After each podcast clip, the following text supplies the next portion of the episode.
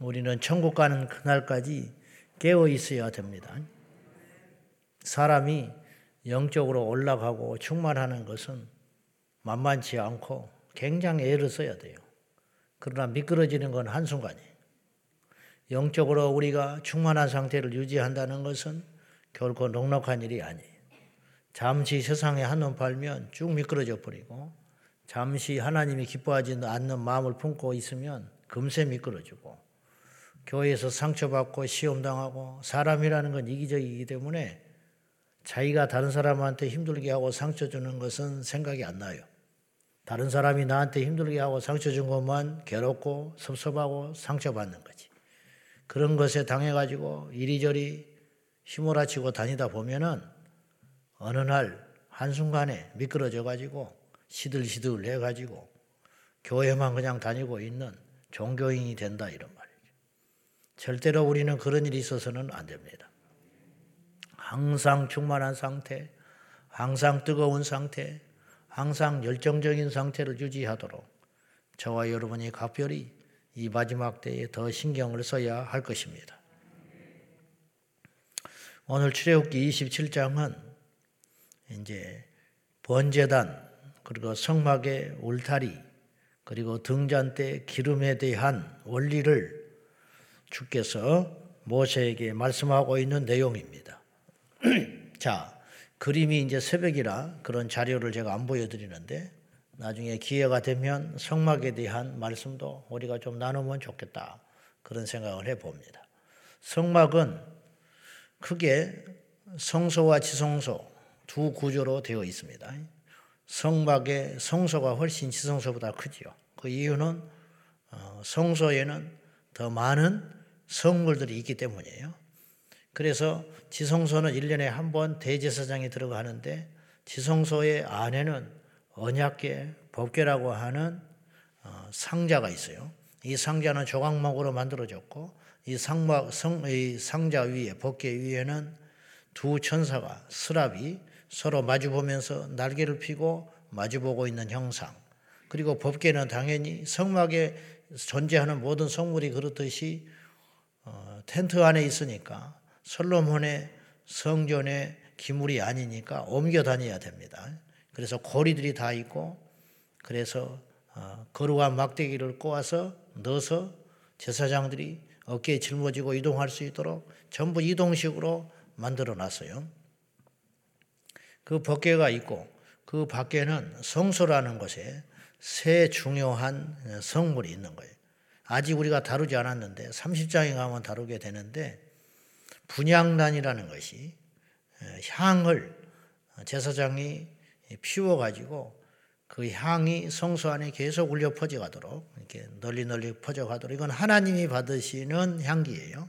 성도의 기도를 상징하는 것인데 그것이 성소에 딱 들어가면 중앙에 딱 자리 잡고 있어요. 그러니까 성막 지성소와 어, 성소를 구분하는 거대한 휘장이죠.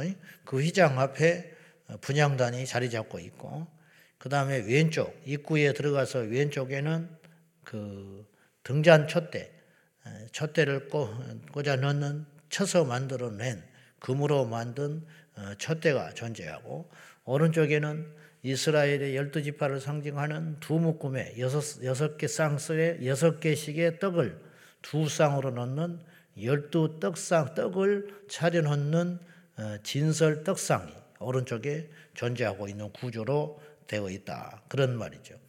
그리고 이제 이 성소에서 나오게 되면 마당이 있죠. 마당. 외부에서는 안 보여요. 외부와 그 성소 안에는 성소는 당연히 가려져 있지만 그 성소의 뜰, 성막의 뜰도 외부의 이방인들은 보지 못하도록 그걸 휘장을 쳐가지고 이제 가려놨지요. 근데 그 마당에는 두 가지의 기물이 있어요.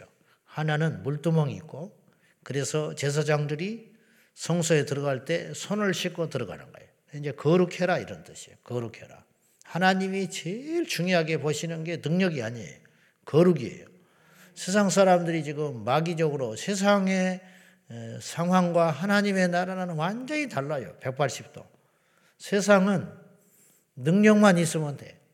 연예인도 능력만 있으면 되고, 운동선수도 능력만 있으면 되고, 정치인도 능력만 있으면 되고, 심지어는 아이들을 가르치는 선생님들도 능력만 있으면 돼. 잘 가르치고 대학만 보내면 그 선생의 모든 죄는 용서받는 거예요. 목회자도 그렇게 취급받는 세상이 됐어요. 설교 잘하잖아. 목회 잘하잖아. 그냥 덮고 가자는 거야. 그래가지고 엉망진창이 돼가는 거야.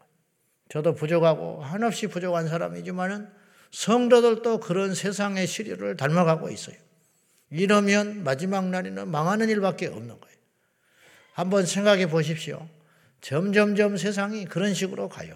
능력 위주의 세상이 가는 거예요. 네? 능력주의, 외모지상주의, 점점 이렇게 가는 거예요. 그래서 도덕과 상식은 다 땅에 떨어져 버리고 마는 거예요. 이번에 어, 이제 정치들도 마찬가지. 점점 이런 현상들이 더 거세진다는 거예요. 음. 그냥 1등만 하면 되고 당선만 되면 되고 어느 자리에 올라가 버리면 하면 되는 거예요. 그러면 뭐 사생활이 어떤든지 간에 다 묻어져 가는 그런 세상. 먹고 살기만 해주라 이 말이에요. 정치만 잘해주라 이거래. 그런데 구조 자체가 부정과 깨끗하지 못하면 정치도 안 되는 거예요. 하나를 보면 열을 아는 거예요. 그것을 알아야 되는데 그걸 모르고 그 하나를 그냥 덮어버리려고 하는 하나님의 나라와 세상의 나라는 완전히 상극으로 가는 거죠. 아무튼 간에 그 마당에 물두멍이 있고 그 마당에 오늘 우리가 본문에서 본 번제단이 있는 거지. 당연히 상식적으로 번제단은 하나님께 드리는 제물을 그곳에서 번제로 죽여가지고 떠가지고 거기서 불을 피워서 하나님 앞에 태워서 드리는 것이기 때문에 실내에 있어서는 안 되는 거죠. 분양단이야 향기로 향기로운 그 향이니까 약간의 불을 동원해서 태워서 해도 상관없지만은 번제단이라고 하는 것은 다른 문제잖아요. 그러니까 성막 안에 둘 수가 없는 거예요. 당연히 번제단도 이동하여 다닐 수 있도록 거리가 넷이 있습니다. 그래서 오늘 그 내용이 나오는데 그 번제단 네 모퉁이에 이 뿔이 있는 거예요. 뿔, 기퉁이에. 그래서 그 번제단도 역시 자 한번 1절 봅시다. 1절만 봐요.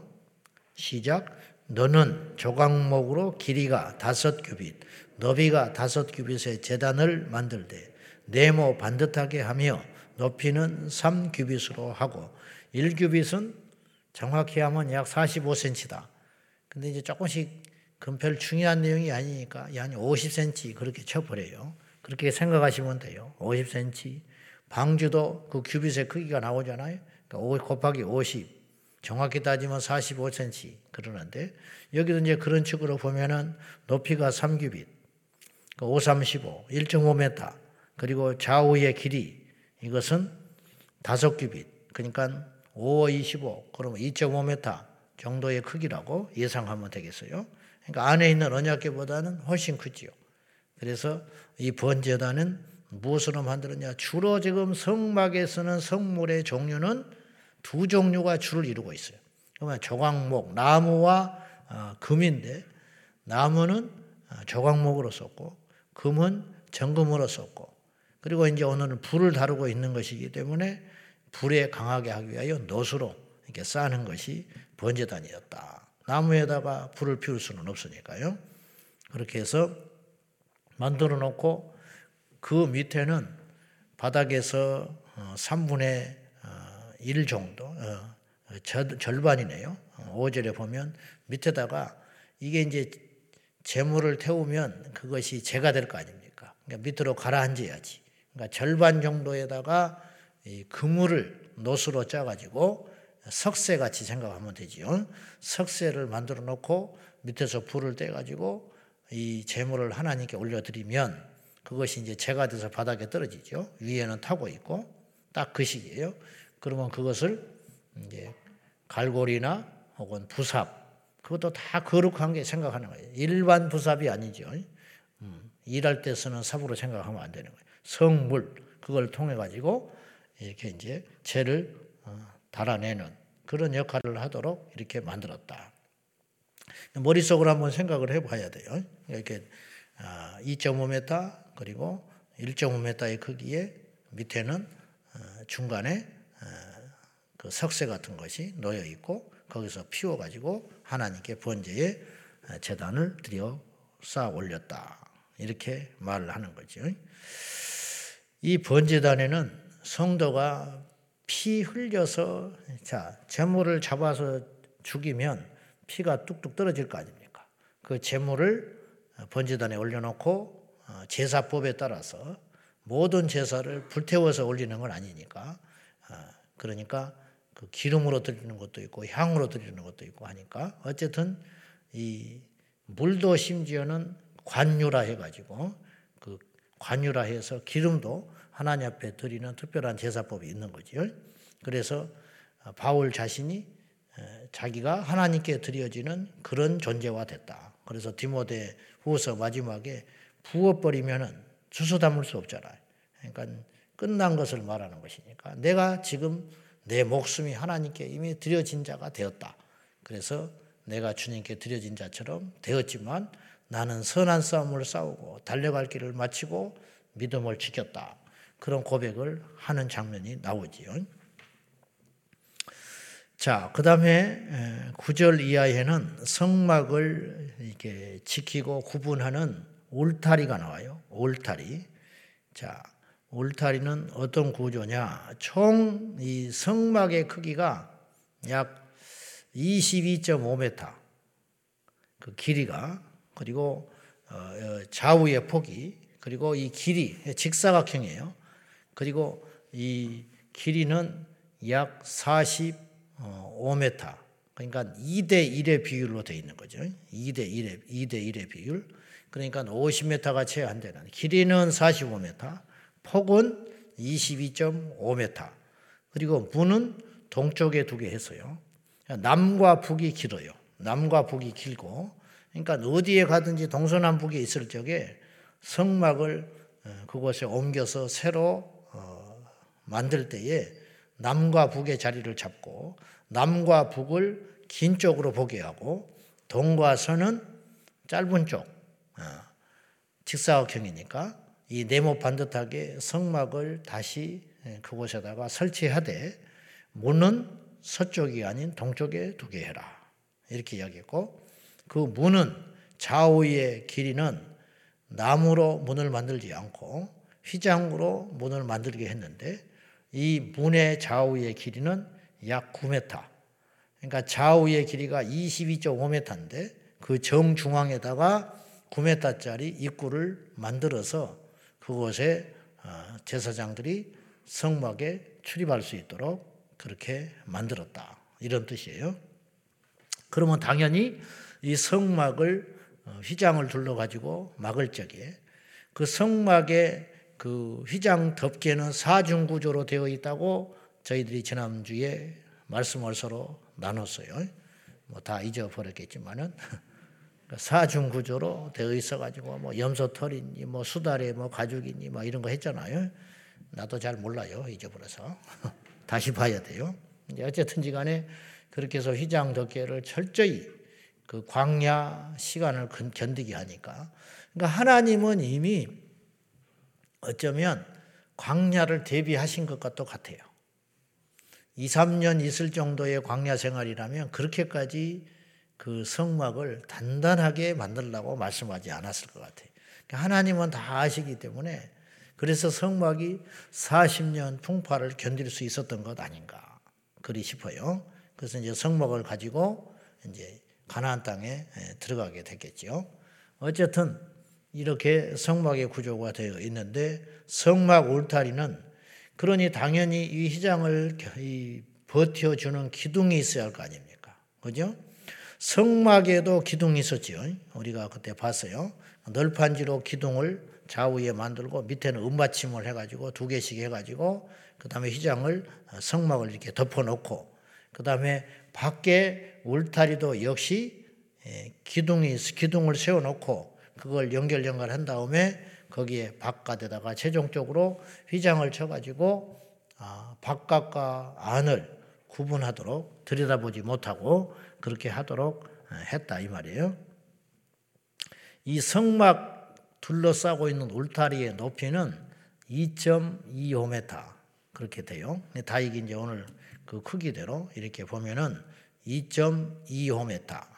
그러니까 일반 사람들이 어, 넘어다 볼 수 없도록 높게 쳐버렸다는 거죠. 함께 보지 함부로 보지 못하도록 그렇게 어, 성막과 어, 성막의 뜰을 하나님께서 구분하시고 만드셨다. 그런 말씀입니다. 자, 20절과 21절 등잔 때 기름 이야기를 우리가 살피고 말씀을 음, 마감하도록 하겠습니다. 자, 20절과 21절 다 같이 시작.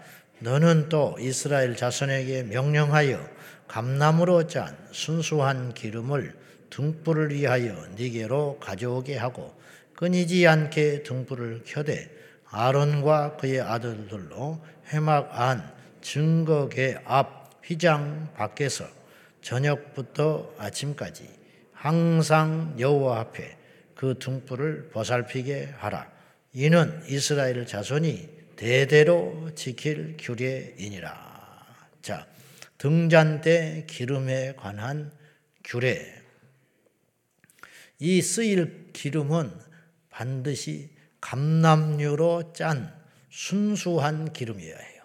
그러니까 어, 아무 그림이나 쓰는 게 아니고 감나무로 감남나무의 열매에서 짠 기름을 사용하되 다른 기름을 섞지 마라. 그래서 순수한 100% 감남유로만 등불을 위하여 불을 켜게 하라.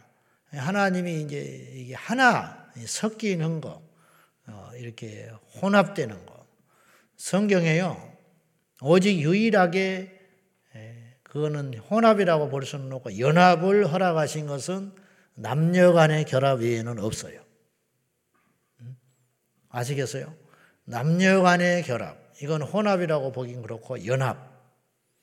이것 외에는 어떤 것도 섞이는 걸 주님이 허락지 않았어요. 그래서 세상과 우리가 섞이는 것도 원치 않아요.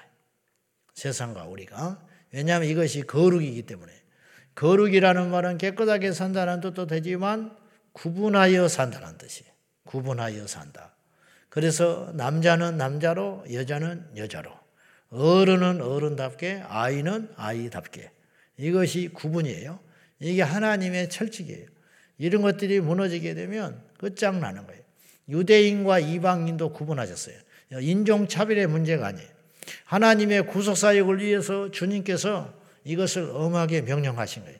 유대인과 이방인이 구약의 시대에 섞여버리면은 예수 그리스도의 통로가 혼잡스럽게 되는 거예요. 그래서 유대인과 이방인도 철저히 구분하셨어요. 차별이 아니라니까요. 그들을 사랑하되 함께하지는 말라는 거예요. 이거예요. 그래서 우리가 세상에 살되 세상을 짝하지는 말아라 그래요. 세상과 짝하는 자는 심판을 받아요. 짝한다는 게 뭐예요? 쌍을 이룬다는 거예요. 짝, 두 개, 쌍을 이룬다. 함께 거하는 걸 의미하는 거예요. 남녀가 만나서 짝을 이루잖아요. 그런 것처럼 세상과 우리가 결합해서는 안 되는 거예요. 세상에 살되 구분하고 살아가는 거죠. 그런 식으로 살도록 하나님이 허락하셨는데 성전에 쓰이는 이 기름조차도 절대로 섞여, 섞이게 하지 말아라. 그리고 옷도 섞여서 직물을 짜서 입지 못하도록 할 만큼 그리고 레이 기법에 이제 우리가 가서 보면 아는데 씨앗의 종자를 뿌릴 때도 섞어서 뿌리지 말라 그랬어요. 섞어서 뿌리지 마라. 그래서 이건 제 생각인데 하나님의 그 말씀에 창조 원리나 법칙에 따라서 의거해 볼 때 이 섞이는 식물들 있잖아요. 섞여서 유전자 개량을 통해 가지고 막 섞여 가지고 뭘 만들어내는 거. 결국은 나는 인간에게 안 좋을 것 같아. 결국은 건강을 해치고 결국은 인류의 종말을 파국을 앞당기는 이제 그런 것들이 나올 수 있어요. 한때 우리 어릴 적에도 그랬지만은 이런 연구가 한참이라고 그랬어요. 뭐냐면 뿌리는 감자고 위에 줄기에는 무슨 뭐 어? 그 열매를 맺는 가지나 뭐 토마토나 이런 거를 맺게 하는 그런 것을 연구한다. 그것이고 가시권에 들어왔다. 근데 그것이 요새 쏙 들어갔지요. 제가 볼 때는 실패한 거예요. 실패. 왜냐? 하나님이 그런 거를 허락지 않아요.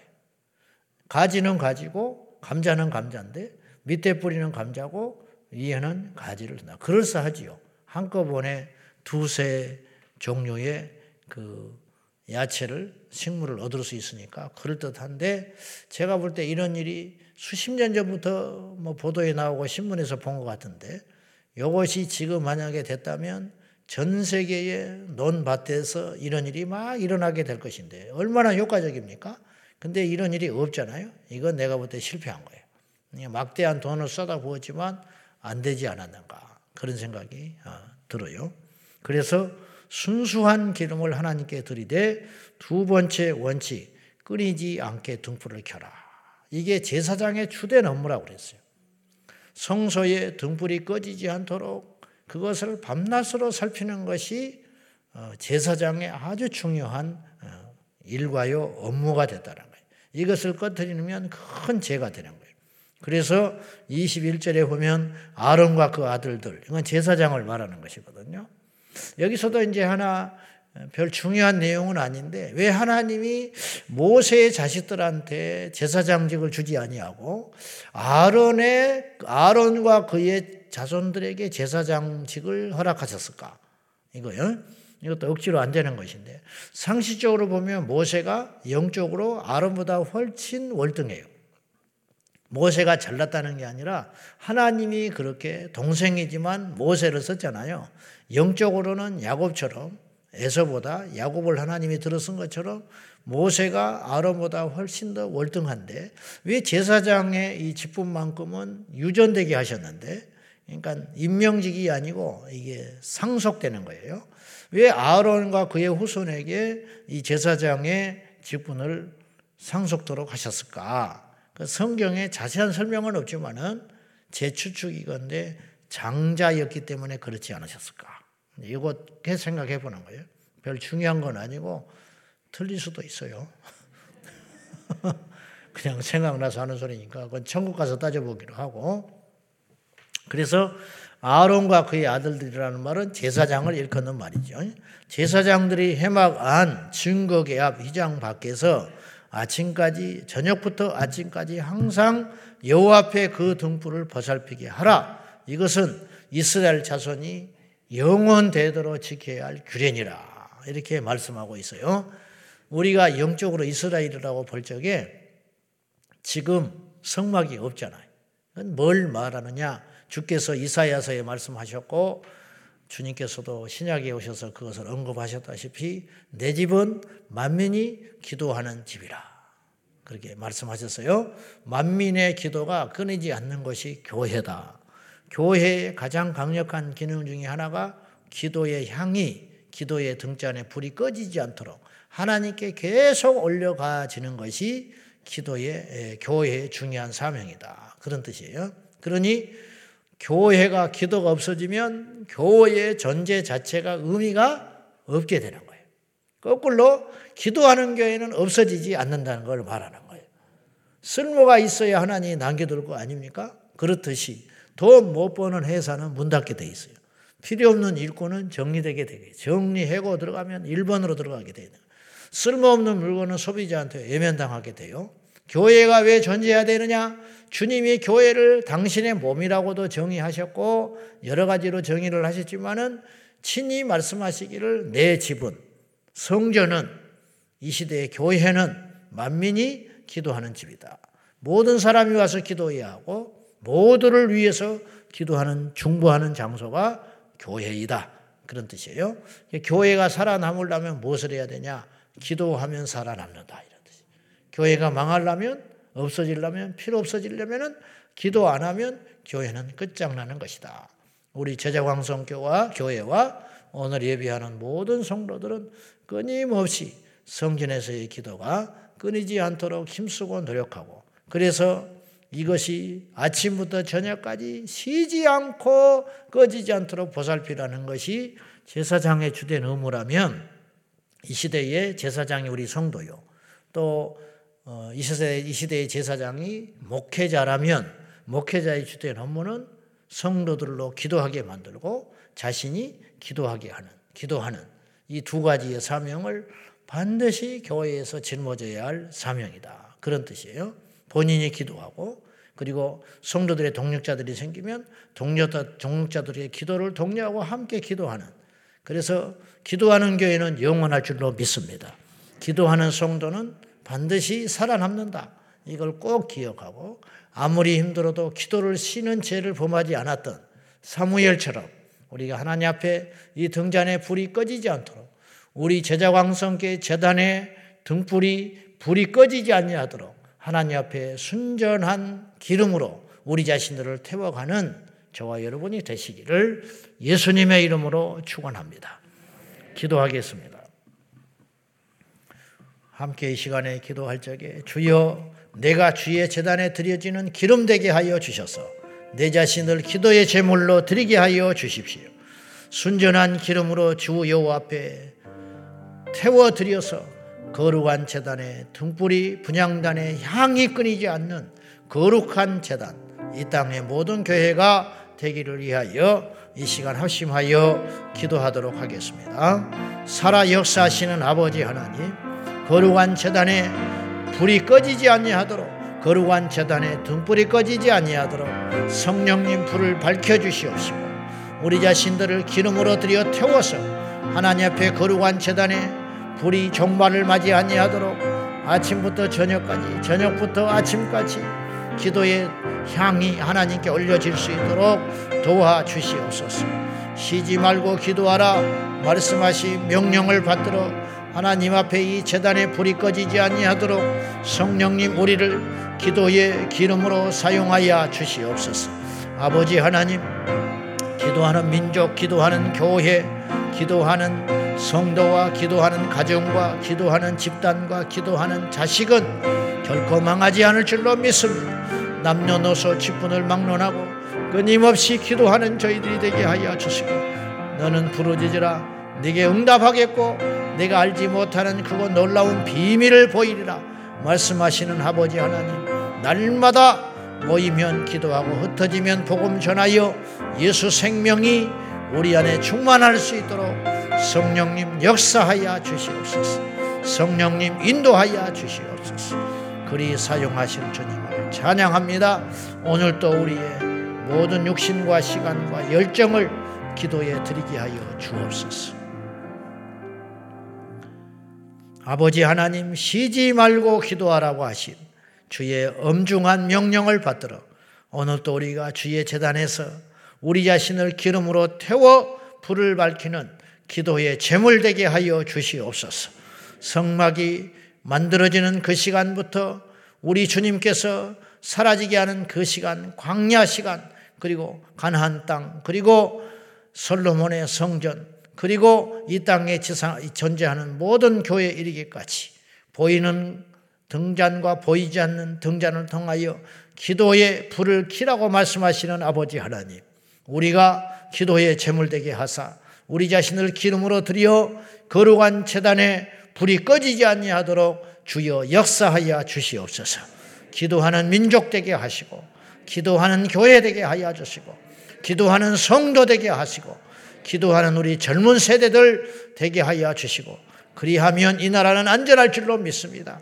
그리하면 이 나라 하나님께서 반드시 보호하시고 영원 무궁할 줄로 믿사오니 이 땅의 모든 성도들이 기도의 불을 밝히게 하여 주옵소서. 예수님의 이름으로 간절히 기도하옵나이다. 아멘. 주여, 주여. 주여 살아계신 하나님 아버지 우리가 부지런히 하나님 앞에 깨어 기도하는 성도들 다 되게 하여 주십시오.